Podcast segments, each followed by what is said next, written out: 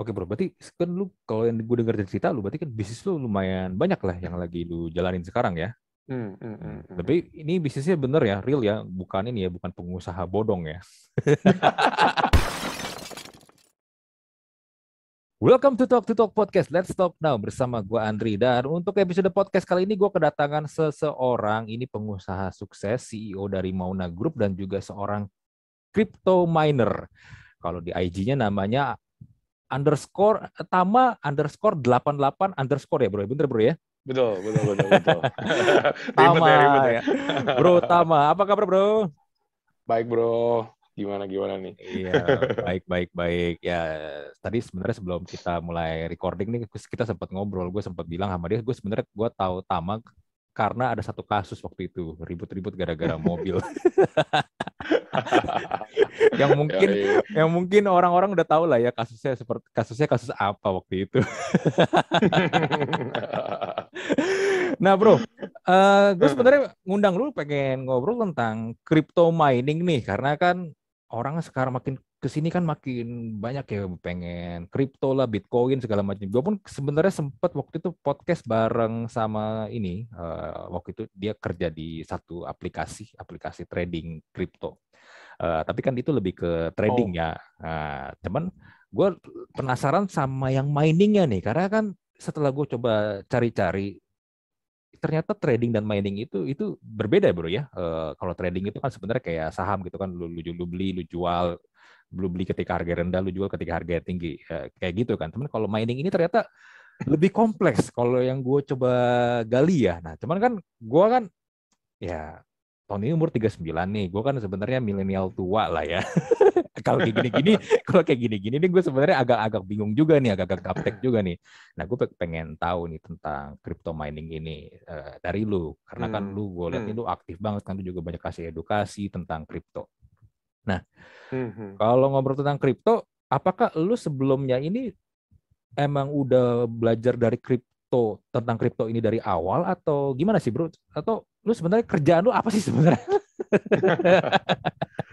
uh, jadi gini gini, gue gue tahu kripto itu kurang lebih dari sekitar tahun 2018 waktu itu. Ya, jadi waktu itu banyak hmm. teman-teman juga yang mulai main di hmm. dunia kripto lah ya, mulai involve gitu. Terus kebetulan juga apa kakak ipar gue juga ini banget beli bitcoin beli bitcoin beli bitcoin gitu bahkan dulu hmm, waktu pas hmm. lagi 2018 dia merit karena pakai bitcoinnya dia gitu. Jadi Anjir. simpanan bitcoin dia yang udah jadi mahal terus dipikir hmm. dipakai buat biaya meritan dia waktu itu gitu. Nah, oh. cuma waktu itu gue masih belum terlalu mau uh, involve gitu karena hmm. memang sebenarnya main bisnis gue itu adalah uh, di bidang besi baja sama logistik bro soalnya. Oh, uh, jadi okay. uh, kita mulainya tuh dari bidang konvensional lah sebenarnya dan sekarang pun masih di bidang hmm. itu gitu. Kita hmm. distribusi untuk uh, material bangunan tapi lebih beratnya kita di besi baja. Cuma memang ada beberapa yang lain lagi. Terus juga kita ada eh, jasa inilah freight forwarding lah untuk ekspor dan impor sama local land transportation segitulah kurang lebih. Hmm. Jadi kita hmm. memang sebenarnya mainnya itu. nah nyambung ke uh, tahun-tahun ini memang di 2019 2020 ini hmm. uh, apalagi 2020 ya kita hmm. punya banyak banget tuh uh, planning-planning project-project baru yang kita mulai 2020 karena memang kan lagi pandemi akhirnya kita ngelihat oh ini ada opportunity lain juga gitu. Jadi memang kita di hmm. grup kita pengembangannya juga sekarang ada beberapa lah. Misalnya kita uh, apa namanya kita punya apa uh, depo untuk apa ya kita bilangnya ya uh, depo modern untuk material bangunan gitu. Jadi kayak hmm. bayangin aja hmm. Indomaret atau Alfamart tapi untuk jualan bahan-bahan material building gitu. Hmm. nah terus juga kita ada ini juga di grup kita juga ada ini juga kayak apa health and fitness yang lu tadi bilang gym-gym itu. Hmm. Nah terus juga kita ada apa namanya uh, inilah project paling baru kita tuh kita lagi bikin kayak udah bukan bukan lagi bikin ya udah jadi juga kayak semacam villa kecil gitulah di Bali kayak gitu-gitu. Hmm. Jadi di grup kita tuh hmm. ada beberapa macam bisnis dan itu kurang lebih sih pas lagi 2019 lah mulainya gitu. Cuman uh, eh, 2018 itu waktu pas pertama kali gue kenal sama yang apa namanya kripto tuh masih belum terlalu apa ya nempel gitu karena kita hmm. lagi sibukin yang lain waktu itu. Nah 2021 hmm. ini kemarin ini uh, karena memang akhirnya banyak orang banget tuh yang uh, apa ya uh, kripto lagi booming banget lah ya 2020 itu kan saham dan kripto lagi booming tuh mm -hmm. 2020 nah terus kan 2021 gue pikir ah coba uh, gue belajar tentang kripto gitu nah waktu pas 2021 itu pilihan krip di dunia kripto itu investmentnya belum banyak jadi antara lu trading antara lu staking sama antara lu mining tiga ini yang available waktu itu mm -hmm. jadi um, trading kan lu tahu lah ya jual beli jual beli jual beli gitu kan. Hmm. Kalau kalau staking itu kita bisa taruh nih uh, koin kita ke developer. Nanti mereka bungain kasih kita bunganya gitu. Nah, hmm. bunganya itu dalam bentuk koin juga gitu kan. Nanti kita tukar ya jadi baru jadi uang gitu. Cuman hmm. basically kita kayak nitipin uang gitu ke orang. Nah, which is waktu itu gue nggak gue nggak suka banget sama staking karena menurut gue kripto tuh masih uh, apa ya masih belum mature industri. Jadi lu titipin uang ke developer yang lu aja nggak tahu tuh developernya bukannya kayak gimana, rumahnya di mana, alamatnya di mana, kantornya di mana, lu nggak tahu semua. Terus hmm. kayak kalau dia ngilang lu mau cari di mana dan hmm. memang kejadian banyak sekali di tahun 2021 yang gue tahu tuh ada tiga atau empat perusahaan yang staking hilang kabur, hmm. bawa uang mulai dari puluhan miliar sampai ratusan miliar. Hmm. Apalagi yang di Turki itu gede sekali yang di Turki itu kalau nggak sampai triliun kalau yang di Turki itu ya. Hmm. hmm. Nah makanya akhirnya gue staking nggak mau trading justru itu yang paling pertama gue mulai. Cuman jujur gue agak nggak cocok sama trading karena uh, beda-beda orang ya. Karena hmm, ada hmm. beberapa orang memang suka trading ya, mungkin dia punya waktu lebih untuk liatin grafiknya terus gitu kan, kontrol terus dia bisa scalping gitu tiga persen, dua persen jual, tiga persen, dua persen jual. Karena kan kripto kan fluktuatifnya kan kencang banget tuh. Jadi lu bisa ta bisa tarik dua tiga persen itu gampang kalau di kripto kan. Nah makanya untuk itu gue nggak suka karena resiko gue adalah di, kap, di kapital gue tuh jadi jadi jadi jadi ini ya apa ya jadi kolateralnya gue gitu. Jadi hmm. semua uang gue hmm. tuh bisa hilang kalau misalnya iya, gue di trading gitu kan. Jadi gue nggak hmm, tenang, hmm. gue kerja, gue mesti ngurusin perusahaan, tapi di salah sisi ini uang gue lagi ngambang-ngambang nih, lagi ngawang-ngawang gitu. Hmm. Jadi susah lah, mengganggu mengganggu sekali. Waktu itu gue sempet uh, trading itu kurang lebih 2-3 minggu lah. Waktu itu mengganggu waktu gue sekali. Akhirnya gue memutuskan untuk tidak trading. Jadi akhirnya pilihan gue itu waktu itu uh, mining nih. Nah, di mining ini lucunya, uniknya ya. Karena gue memang basicnya itu di bisnis um, uh, material distribution ya untuk besi hmm. baja. Hmm. Jadi gue juga ada bikin um, beberapa pipa besi gitu lah kurang lebih. Kalau misalnya orang-orang awam gitu pasti ngomongnya pipa besi. Hmm. Nah, tuh kita memang udah terbiasa dengan konsep kita tuh investasi mesin dan nanti dia produksi nanti uh, apa namanya bisa hasil untung dari hasil produksinya itu.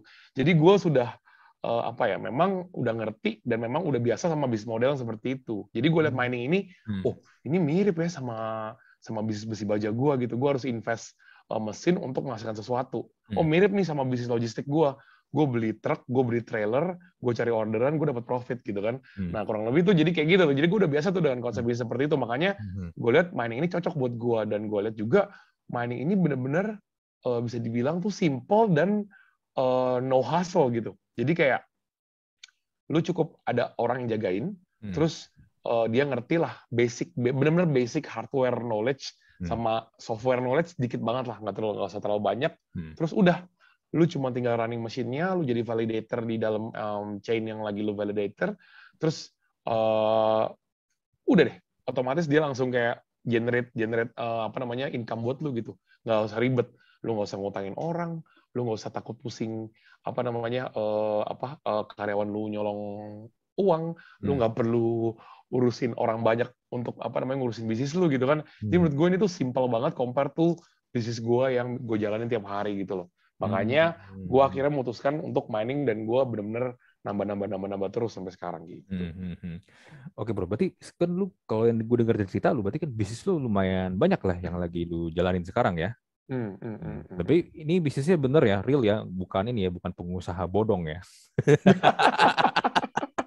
boleh boleh bisa kalau kalau gue gue berani ajak ke kantor gue sama ke pabrik gue oh gitu ya jadi kalau misalnya kita search di Google nih alamatnya kantornya ada nih ya pabriknya ada ya bukan oh, ada bukan, dong. bukan kantornya tiba, aja ada minimal uh, bukan toto kebun pisang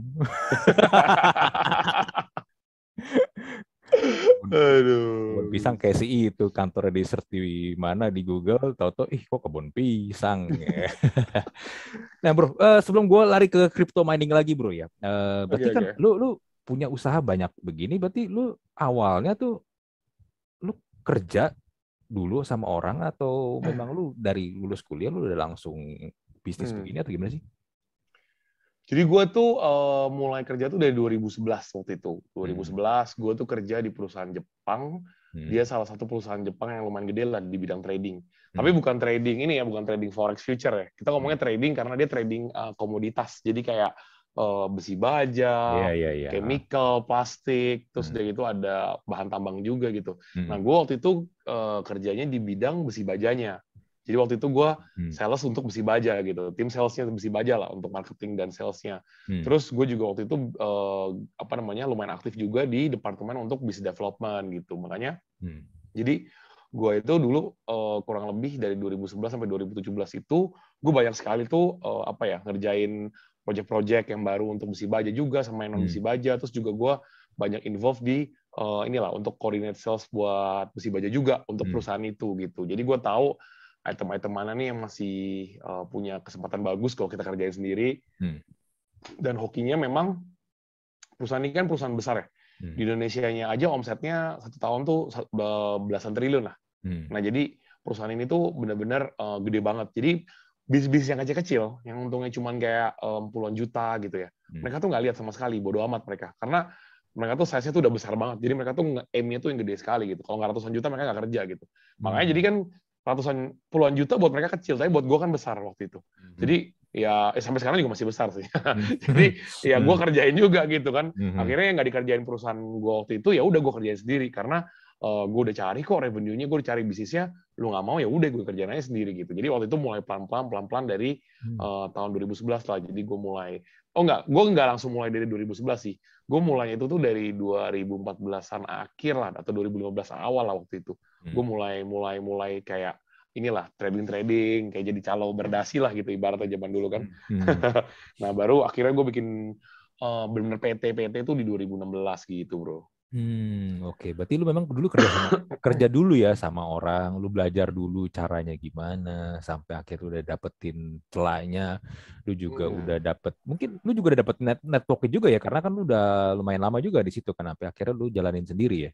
Benar, benar, benar, benar. Hokinya beruntungnya waktu pas dulu, gue mulai 2011 itu, di 2012 itu awal tahun itu ada satu uh, apa ya? Dia harusnya tuh orang yang udah retire, yang udah yang udah pensiun sebenarnya. Hmm. Cuman karena memang dia di dia orang Jepang di Indonesia tuh dia udah kayak 21 tahun di Indonesia dia. Hmm. Jadi udah lama sekali dia kerja di Indonesia gitu. Terus dia udah bisa bahasa Indonesia lancar dan dia udah ngerti banget dunia besi baja tuh di Indonesia. Jadi selama hmm. selama selama pas gue kerja sama dia itu dia kurang lebih satu setengah tahun di hmm. company hmm. itu. Hmm. Di satu setengah tahun itu tuh dia apa ya bagi-bagi semua hampir semua koneksi dia ke gue waktu itu gitu. Hmm. Jadi makanya dalam waktu satu setengah tahun dua tahun mungkin gue bisa bilang ya gue kerja dua tahun di situ sama juga orang udah kerja di tempat lain tuh mungkin kayak 8 sampai sepuluh tahun gitu hmm. karena knowledge-nya tuh jauh sekali karena dia tuh benar-benar tiap hari tuh dia dia benar-benar waktu itu orang pertama yang kayak benar-benar mentornya gue gitu. Tiap hari gue tuh nempel dia terus gitu. Sampai hmm. weekend aja kadang-kadang gue juga nempel sama dia gitu. Jadi hmm. selalu ke mana-mana tuh barengan. Even kayak kita ada business trip atau apa gitu pasti bareng dia juga gitu. Hmm. jadi emang ini banget lah. Dia benar-benar sharing. Dan dia kan memang orang Jepang udah tua kan. Jadi lu tahu ya orang Jepang tua tuh modelnya kan kayak yang kakek, kakek Kameshenin yang yang di Dragon Ball gitu kan. yang yeah, ngajarin yeah. Goku Kamehame ya kan. Nah, yeah. itu kan mm-hmm. itu dia ngajarin semua knowledge gitu lah sama mm. koneksi-koneksi juga dia kasih gitu ke gua waktu itu. Mm-hmm. Gitu, Bro. Hmm, oke okay, oke. Okay.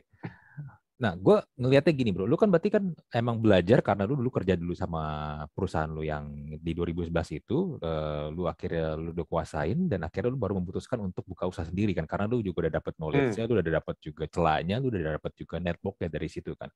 Nah, lu ngelihat fenomena sekarang ini kan anak muda banyak ini ya berlomba-lomba pengen bikin perusahaan startup ya, karena melihat beberapa hmm. perusahaan startup itu kan sukses nih.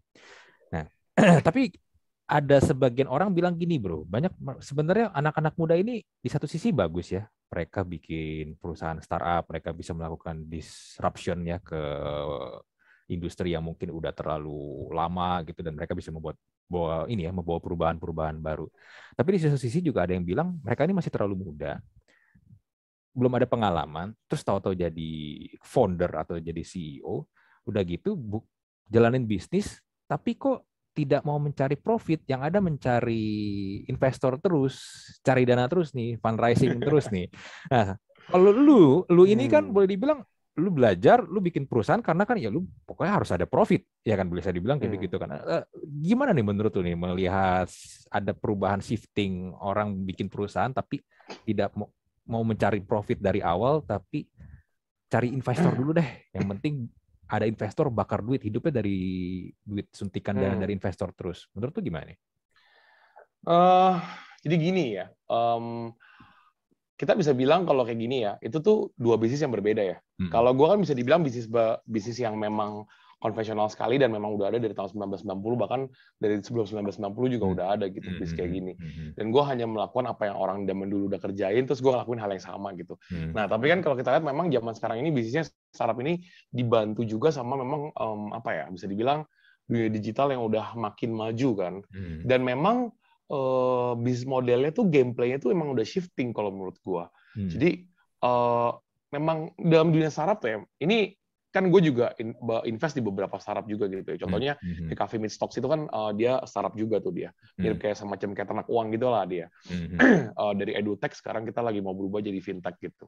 Nah, memang dalam dunia mereka uh, bener-bener tuh dunia itu berdasarkan valuation game. Mereka tuh bilangnya tuh valuation game. Mm. Taking profit atau enggak kita masih mereka tuh masih bisa dengan enteng mereka bilang kita belum tahu karena ke depannya kita mau jadi ini berhasil hmm. apa enggak ya kita lihat ke depannya bagaimana gitu hmm. yang berhasil ada nggak sih yang berhasil banyak banget nggak berhasil juga lebih banyak lagi jadi waktu itu gue pernah ngobrol sama uh, apa namanya uh, sama teman baiknya inilah uh, petinggi-petinggi tech in Asia gitu kan hmm. uh, jadi dia bilang Indonesia ini punya uh, apa namanya uh, rate kegagalan paling besar uh, lebih besar daripada di US gitu Hmm. Jadi memang banyak banget tuh founder-founder Indonesia itu yang halus sebenarnya.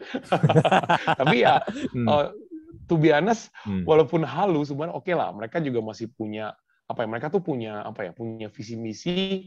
Tapi mungkin memang memang yang gue agak sesalkan itu memang kadang-kadang tuh ya mereka punya hmm. visi misi bagus atau enggak mereka tuh tahu di luar negeri ada apa dan mereka pengen bikin di Indonesia seperti itu. Hmm. Nah mungkin tapi memang kadang-kadang tuh gini, satu di Indonesia itu mungkin marketnya belum siap, mungkin teknologinya belum ada, mungkin juga uh, memang dia tidak punya cukup ilmu untuk mengeksekusi. Hmm. Misalnya kayak kita ngomong um, siapa ya, uh, let's say ajaib, hmm. ajaib itu, eh sorry not ajaib ya, ajaib atau bibit ya itu kan mereka udah ada dari tahun 2012 apa 2013 sebenarnya. Hmm. Hmm. Akhirnya mereka jadi perusahaan satu triliun sekarang. Hmm. Jadi jadi unicorn nih mereka sekarang kan dalam hmm. waktu cepat banget nih dari pandemi kemarin gitu. Hmm. Mereka udah dapat investment besar sekali padahal menurut gosip yang beredar omsetnya itu belum sebesar itu. Cuman hmm. memang mereka tuh uh, planningnya bagus sekali gitu kan. Uh, hmm. opportunity besar sekali yang bisa mereka monetize gitu. Hmm. Jadi mereka akhirnya bisa jadi unicorn gitu perusahaan bernilai satu triliun. Nah, uh, apa namanya? Kalau lu lihat nih ya, waktu pas ketika mereka dulu bikin di 2012 2013 hmm. uh, satu waktu itu di Indonesia itu masih uh, shifting dari eh bukan mungkin masih baru masuk dari uh, dari industri 3.0 ke 4.0 gitu. Hmm, hmm. Jadi baru benar-benar masuk apa yang namanya tuh e-commerce gitu kan. Jadi hmm. belum siap semuanya. Uh, marketnya belum siap, hmm. infrastruktur teknologi juga belum siap dan maksudnya itu masih konsep yang baru sekali di Indonesia waktu itu.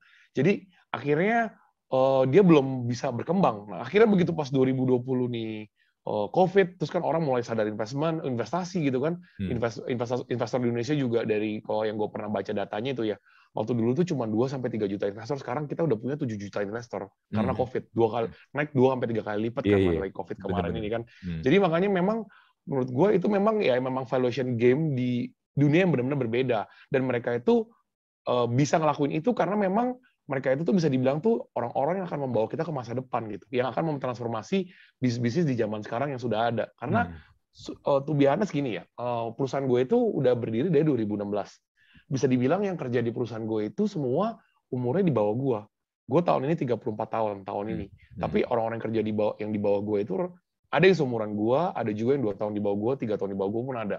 Hmm. Jadi uh, staff-staff gue baik juga yang masih baru-baru kayak 24, 25, 23 itu juga ada. Tapi mereka itu sudah kerja sama gue dari 2016. Ketika 2020 udah mulai COVID, gue juga mulai sadar online.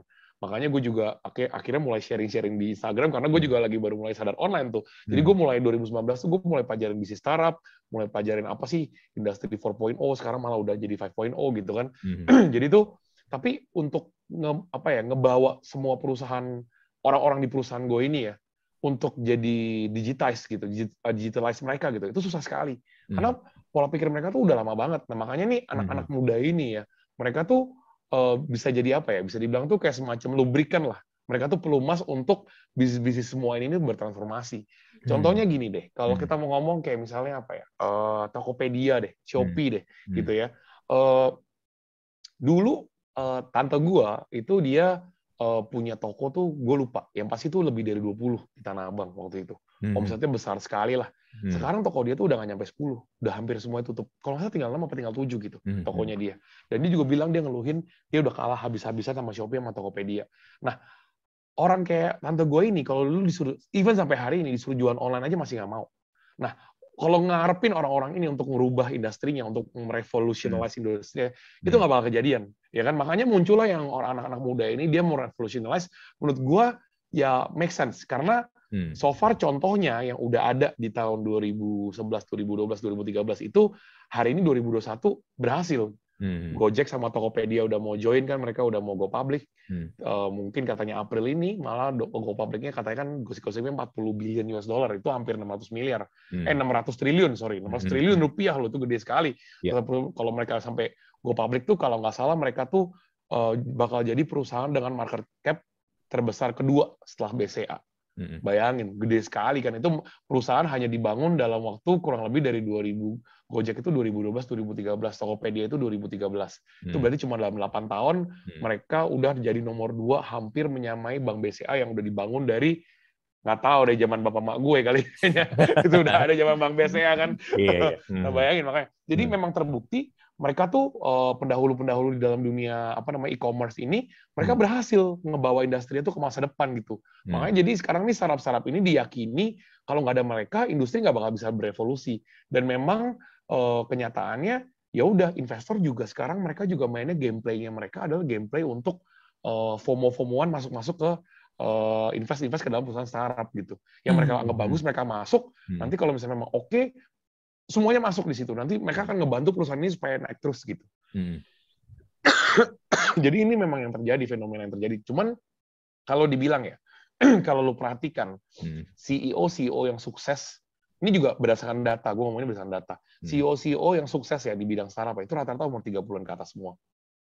Jarang banget CEO CEO yang sukses itu di umur 20-an. Contohnya even kayak teman gue, uh, dia punya perusahaan mirip kayak uh, Traveloka dia namanya Airpass. Mm-hmm. Dia dibangun di 2012 kalau nggak salah, apa 2013 juga, gue lupa deh. Mm. Dia mirip banget kayak uh, Traveloka. Cuma di Indonesia kita nggak pernah dengar tuh Airpass. Mm. Karena dia besarnya tuh di Thailand, di uh, Filipina, sama di Malaysia. Uh, sama di Vietnam juga, dia lumayan besar juga di situ. Dia malah hmm. dari revenue dia di Indonesia itu cuma 2% doang, market Indonesia. Padahal tapi dia operasional di Indonesia. Itu CEO-nya sudah hampir 40 tahun, 36 apa 38. CEO-nya. Hmm. Tapi teman gue itu dia adalah uh, early believer yang pertama-tama, jadi dia hmm. juga semacam kayak co-founder jadinya. Dia hmm. juga ada saham lumayan besar juga di perusahaannya. Tapi itu dia join kalau nggak salah tuh sekitar 2014 kalau nggak salah. Pada 2015 dia baru join masuk ke dalam sana gitu. Nah makanya uh, kemarin ini nih minggu lalu dia baru mereklaim dirinya tuh sebagai uh, unicorn dan dia akan lagi-lagi dalam proses diakuisisi sama uh, satu perusahaan marketplace yang lu juga tahu namanya tadi gue sebutin juga salah satunya gitu. Makanya jadi hmm. itu memang uh, apa ya? Memang memang marketnya seperti itu gitu. Jadi memang hmm. terbukti juga sebelumnya pre-successor mereka udah sukses merevolusi bisnisnya. Jadi ini yang baru-baru muncul mereka juga bilang, "Eh gue juga bisa revolusi bisnis gue gitu." Jadi mereka mau untuk ke depannya supaya lebih maju lagi, ya lu harus support gue dan memang gameplaynya adalah gameplay um, apa uh, ini ya apa namanya valuation game gitu ya memang hmm. ada yang hancur yang akhirnya hilang tapi banyak juga yang berhasil gitu kan hmm. hmm. jadi menurut gue gue oke oke aja sama konsep seperti itu karena memang kayaknya memang kita perlu karena kalau lu harus ngerubah orang yang udah tua gitu ya yang zaman dulu itu nggak akan bisa deh lu mau ngomong mulut berdarah juga nggak bakal bisa kayaknya kalau ada yang orang tua seperti itu iya susah soalnya udah udah ini ya udah terlalu kebiasaan dengan caranya mereka dan ketika dicobain hal yang baru ya bingung ya kayak paling ya, gampang ya, inilah ya. kayak orang tua kita ya kalau disuruh pegang handphone smartphone ya bingung kan mesti gimana. Ya, ya, Bela ya. belajar gue punya teman satu dia ownernya ini um, merek spidol yang terkenal banget di Indonesia. Harusnya lo tau lah dari uh, dari uh, Jepang gitu dia. Uh, dia punya ide banyak banget gitu. Dia kasih ke uh, papanya gitu kan ke, bap ke bapaknya gitu. Ini bisnis tuh dari kakeknya. Hmm. Jadi ini udah turun ke generasi kedua ke papanya, mungkin bentar lagi ke teman gue ini. Teman hmm. gue ini posisi udah umur kurang lebih segua mungkin 35 eh mungkin dia 37 37 kali mungkin ya kayaknya. Hmm. Dia udah lebih tua daripada gue. Hmm. Dia kasih ide ke ke bokapnya. Bokapnya ngomong apa tau nggak? Dia ngomong gini bokapnya. Heh, gua yang gue lakuin itu tuh udah jadi bisnis ratusan miliar yang lu mau lakuin tuh belum terbukti jadi apa-apa. Udah lu ikutin gue aja, digituin. nah lu sebagai anak kan lu nggak bisa apa-apa ya kan Iya. posisinya Hmm, lu hmm, kerja sama bapak lu hmm, terus ya lu hidup ya can apa can complain can ya, apa nggak bisa komplain juga ya lu hidup Hmm. enak rumah Hmm. bagus Hmm. aset lu Hmm. banyak lu Hmm. bisa live a very uh, inilah fruitful life lah gitu kalau gue lihat kan dari Iya. lifestyle tapi ya udah Hmm. lu ya udah ikutin aja manut dulu aja mungkin ntar time to shine buat lu ntar ada tapi mungkin nanti nggak sekarang gitu kan hmm. even soalnya kakeknya aja tuh sampai kemarin nafas nafas terakhirnya dia itu itu masih kerja gitu sampai sakit akhirnya eh, nggak bisa sembuh lagi akhirnya meninggal gitu kakeknya dia itu aja sampai benar-benar tua banget baru baru baru baru benar-benar mau berhenti kerja apalagi kan ini kan bapaknya nih generasi keduanya masih belum tua-tua banget gitu kan Hmm, hmm. Jadi dia tunggu- Masih tunggu aja lama. dia gitu kan. Iya. masih lama sekali jadi makanya kalau kita lihat emang untuk merubah orang-orang seperti ini itu susah jadi memang harus ada eh, breakthrough breakthrough yang kayak ini lah dari anak-anak muda ini yang memang dia harus eh, memimpin industrinya lah menjadi masa depan gitu Hmm. Tapi menarik sih tadi yang sempat lu singgung ya tentang rata-rata yang sukses tuh CEO-nya atau foundernya di usia yang sudah 30-an ya. Iya. Iya. Gue setuju sih karena memang suka nggak suka pengalaman itu nggak bohong sih, Bro. Pengalaman dan juga kematangan seseorang itu kan apalagi kalau masih ya kita pernah umur 20-an lah ya. Kita biasanya umur 20-an tuh masih emosional. Bener kata lu. Benar. Kadang-kadang kadang-kadang masih halu. Oh ya gini pengen ikut, pengen coba, pengen ini. Temen biasanya ya gitu, nafsu gede, ke tenaga kurang. betul betul betul betul iya iya iya iya, akhirnya kece- exactly. akhirnya kecebur. iya benar benar benar. iya iya Iya iya Eh, menarik sih. gue juga sebenarnya dulu gue gue sempat eh, ada bikin startup sih. Malah gue 2009 waktu itu gue masih kecil-kecil masih zaman web masih zamannya website, masih zamannya juga baru coba-coba jualan lewat Kaskus. Waktu itu Hmm. bikin bareng, ajakin teman-teman gue bareng. Jadi waktu itu gue eh, jual jersey bola original tapi. Hmm, hmm, hmm. Jadi waktu itu kita sempat bikin websitenya dan kita pokoknya jersey bolanya ini adalah jersey-jersey yang memang nggak hanya yang musimnya lagi berjalan, tapi yang vintage-vintage pun kita juga jualin gitu. Jadi kita kumpulin, waktu itu kita juga hunting-hunting sampai akhirnya koleksi kita banyak, kita akhirnya taruh di website itu kita jual. Awalnya di Indonesia, waktu itu kita akhirnya kita menurut kita ini sebenarnya bisa dijual juga keluar karena juga ada ini kadang suka ada orang-orang dari luar negeri tuh nanyain eh ini dijual gak bisa nggak kirim ke tempat Hmm. gua? Gua kalau kan nggak tahu tuh gimana cara jualan terus kirim ke luar negeri tuh gimana caranya menerima terima paymentnya gimana? Waktu itu kan kalau di luar pakai PayPal kan gue belajar dulu PayPal gimana segala macem.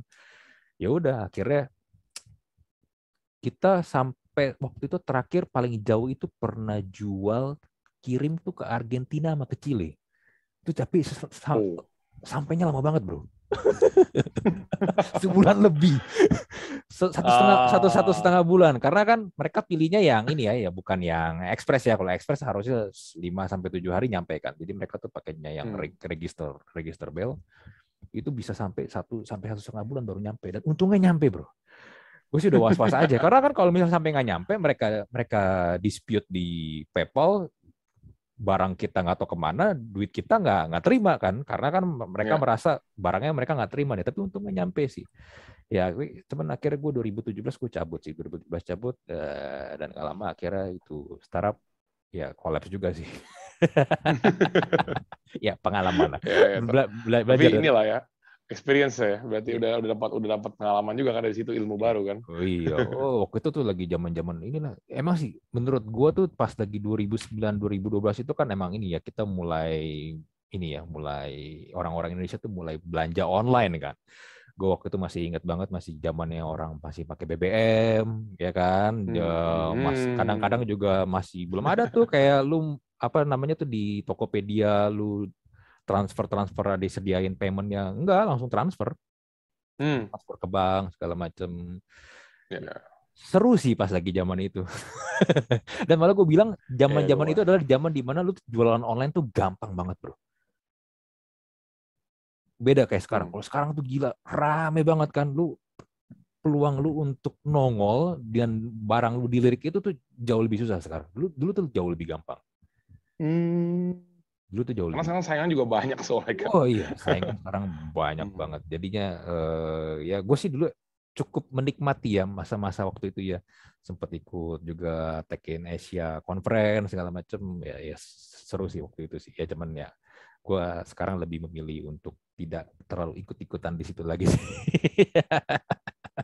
ya, ya, ya, ya. Kayak gitu. Nah, berarti gini bro. Uh, jadi menurut lu valuation valuation game ini menurut lu adalah sesuatu hal yang memang yang ya memang zamannya begini ya the gameplay ya, ya seperti ini bro ya. Jadi menurut lu it's, it, it is okay ya. Mm-hmm. Kalau menurut gue oke okay. dan memang ya memang industri sekarang adanya seperti itu yang dibentuk di market hmm. dan di industri untuk revolusi ya seperti itu. Jadi mau nggak mau ya memang kita mau nggak mau harus ikut gitu karena memang hmm. kan Indonesia kita kan belum ini ya maksudnya kita bukan negara penggerak ekonomi dunia. Betul. Sekarang kan di US semua kan gerakannya seperti itu. Jadi ya kita mau nggak mau juga kita kan harus ikut gitu. Hmm. And so far mereka udah ngebuktiin hasilnya bagus kan dari mulai 2010 sampai sekarang tuh perusahaan-perusahaan di US. Jadi ya ya udah udah terbukti kita mau ngomong apa gitu ya kita harus ikutin ini lah harus ikutin arusnya juga kan mau nggak mau gitu hmm, hmm, hmm. betul betul betul kalau nggak ya udah kita ketinggalan jadinya hmm, betul nah terus lu juga ada bisnis gym lu buka bisnis gym lagi pandemi begini bukannya ini bro berat Enggak, uh, kalau gym gue itu sebenarnya dari 2019 bro sebelum pandemi oh, okay. akhir bulan akhir tahun 2019 tapi um, bulan apa ya? Gue lupa deh. Kalau nggak salah bulan Oktober waktu itu atau bulan hmm, eh, hmm. atau bulan Agustus ya waktu itu ya. Hmm. Terus udah jalan kurang lebih sekitar enam bulanan. Terus pandemi itu. Ya udah wassalam. Cuman ya hmm. akhirnya inilah kita waktu itu apa namanya um, harus tutup libur uh, libur lockdown kan waktu itu kan. Hmm. Tapi ya syukur-syukur Eh, nggak uh, tahu hoki nggak tahu nggak ya. Jadi waktu itu kita pakai kita branding juga kan uh, diri kita di sana bla bla bla. Hmm. Um, kita tuh lumayan sufferingnya tuh enam bulan pertama pas pandemi lah. Begitu akhir 2020 kita udah not bad sih sebenarnya. Sampai 2021 ini bisa dibilang udah lumayan banget. Kita hmm. bisa survive lah, nggak nggak minus gitu. Hmm. Ya memang nggak untung, cuman ya nggak minus. Jadi gue udah sangat bersyukur ketimbang tempat-tempat lain banyak yang akhirnya bangkrut kan gym-gym yang model-model kayak gue tuh banyak bangkrut soalnya kan. Hmm. Nah, untungnya tempat gue itu enggak gitu dan memang kita di situ untungnya kita juga branding jadi akhirnya juga memang orang yang datang ke tempat kita juga lumayan oke oke loyal juga terus akhirnya kita set uh, revenue supaya kita juga bisa tutupin cost ya so, jadi oke okay lah masih oke okay. hmm. apa sih namanya gymnya hmm. Uh, satu empat empat Prime Studio nah kita bilang one four four Prime Studio oh di mana tuh bro hmm.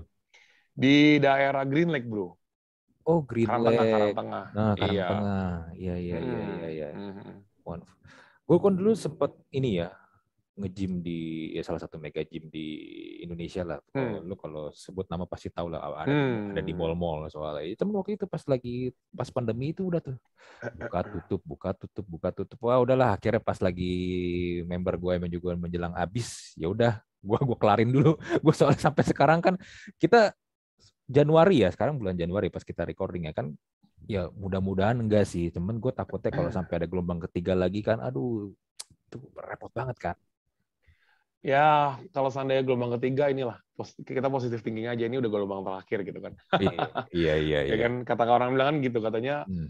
eh, menurut dari flu Spanyol 50 tahun lalu kan katanya eh, harus ada satu gelombang flu lagi yang bakal hmm banyak banget di mana orang sakit semua, tapi itu hmm. tidak mematikan gitu kan. Jadi kan ini kan udah kelihatan udah keluar nih si hmm. Omicron. Hmm nggak uh, mematikan dan kayaknya ini hmm. jadi gelombang terakhir. Soalnya di US sekarang kemarin eh minggu lalu ya hari apa ya Kamis apa Jumat ya itu gue dengar mereka udah satu juta case per day. Iya. Uh, jadi kayaknya biasa Indonesia tuh satu sampai dua bulan berikutnya udah ikut-ikutan juga tuh biasanya gitu kan. Nah jadi ada kemungkinan besar kita hmm. begitu juga karena gue liatin juga nih data-data perkembangan Indonesia dua minggu ini. Hmm. Setiap hampir setiap minggu tuh kita double soalnya kenaikannya. Iya, iya benar benar benar. Kita ya kan? lagi Jadi kayaknya kita juga naik, udah lagi, mau mulai naik. naik fase ke sana, iya betul. Hmm, hmm, Jadi hmm, kayaknya hmm. Bakal ke arah sana. Makanya pemerintah kan juga kan udah mulai naik ini. Uh, PPKM ke level 2 lagi kan sekarang. Hmm, benar benar. Karena dilihat kayaknya udah mulai naik juga nih. Kayaknya udah mulai banyak orang sakit lagi sekarang gitu. Iya benar. Terus yang kemarin liburan dari luar negeri pada pulang bawa Omikron. iya benar. yang ke Turki tuh bayangkan tuh ya sakit iya. Omikron satu pesawat ada belasan orang katanya Omikron. Aduh, juga iya. Aduh. Ya tapi mau nggak mau memang harus kita lewatin sih. iya betul betul. Ya tapi yang menarik adalah gini, menurut gua adalah eh, dari dua tahun terakhir ini lah ya kita bisa survive, kita bisa ngelewatin sampai di titik ini sih bro. Uh, I think that's that's a good thing dan yang gue juga lihat adalah shifting yang tadi kita bahas tentang digitalisasi ini jadi lebih cepat kan? mau nggak mau ya, harus betul. mau nggak mau harus berubah sekarang kalau enggak ya udah lu, lu mati gue malah mikirnya kemarin kalau misalnya nggak ada covid ini nggak ada pandemi ini mungkin shifting shifting ini ke digital ini jadi lebih, masih lebih lama. Mungkin unicorn-unicorn yang kemarin-kemarin udah pada menyandang status unicorn ini mungkin nggak kemarin tuh, mungkin bisa tahun-tahun kapan mungkin baru bisa unicorn. Benar, benar, benar, benar. Iya, seperti itu menurut gue juga gitu. Hmm. Ya inilah ya, selalu ada pemenang di balik setiap situasi ya. Lalu. Nah, berarti setelah gue coba tadi gali dan ngobrol sama lu, berarti ini ya fix ya, lu bukan pengusaha bodong ya bro ya, lu berarti memang usaha bisnis lu ada, real, ada banyak dan lu memang ini ya, memang juga sekarang ngikutin digitalisasi ya. So yeah. kita next step nih ke yang kita pengen gali lebih dalam lagi tentang crypto hmm. mining hmm. nih bro. Nah crypto mining ini sebenarnya gimana sih bro? Kan kalau dari bahasanya kan crypto ya, it's, it's a cryptocurrency kan. Nah mining ini kan nambang, bro. Apakah nambang seperti kayak orang nambang emas kah atau nambang gimana sih, bro?